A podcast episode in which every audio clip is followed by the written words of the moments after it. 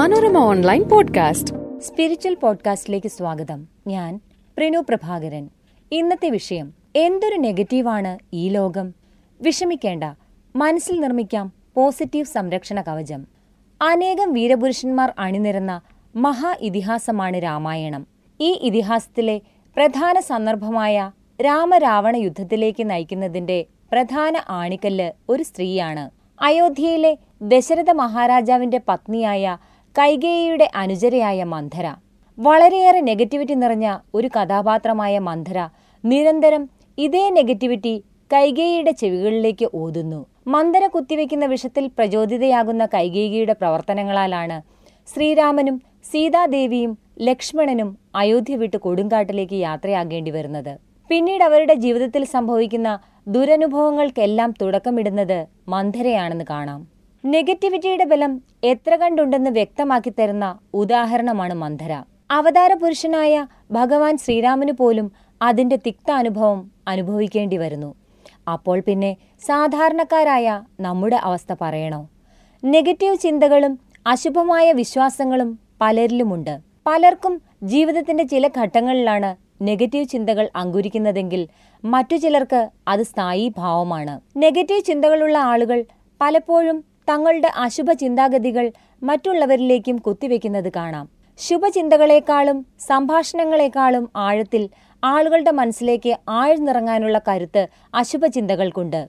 അതിനാൽ തന്നെ ഇവയുടെ പ്രത്യാഘാതങ്ങൾ നമ്മൾ വിചാരിക്കുന്നതിനും അപ്പുറമാകാം. മനസ്സിലേക്ക് അശുഭചിന്തകൾ പകരുന്നവരിൽ സ്വന്തം ബന്ധുക്കളും സുഹൃത്തുക്കളും മുതൽ സഹപ്രവർത്തകർ വരെ ഉണ്ടാകാം. ഇവരിൽ പലരും ബോധപൂർവമായിരിക്കില്ല ഇത് പറയുന്നത്. ഒരാളെ അറിയാം. വളരെ സന്തോഷത്തോടുകൂടി ജീവിച്ചിരുന്നയാളാണ് സ്വകാര്യ കമ്പനിയിൽ ഉദ്യോഗസ്ഥൻ. അടുത്തിടെയായി കക്ഷിക്ക് എപ്പോഴും വിഷമവും വിഷാദവും. കാര്യം തിരക്കിയപ്പോൾ പ്രശ്നത്തിന് പിന്നിൽ ഒരു സഹപ്രവർത്തകനാണ്. ഇവർ ജോലി ചെയ്യുന്ന സ്ഥാപനം നഷ്ടത്തിലാണെന്നും എപ്പോൾ വേണമെങ്കിലും പൂട്ടാമെന്നും നിരന്തരം പറഞ്ഞുകൊണ്ടിരിക്കുകയാണ് ആ സഹപ്രവർത്തകൻ. സ്വാഭാവികമായും ഇത് കേൾക്കുന്ന ഒരാൾക്ക് ആശങ്കയും അരക്ഷിതാവസ്ഥയും വന്നില്ലെങ്കിലേ അത്ഭുതമുള്ളൂ. മറ്റു ചിലർ അധൈര്യപ്പെടുത്തുകയാണ് ചെയ്യുന്നത്. നിങ്ങൾ എന്ത് കാര്യങ്ങൾ ചെയ്യാൻ ശ്രമിച്ചാലും അറപ്പിക്കാൻ ശ്രമിക്കും.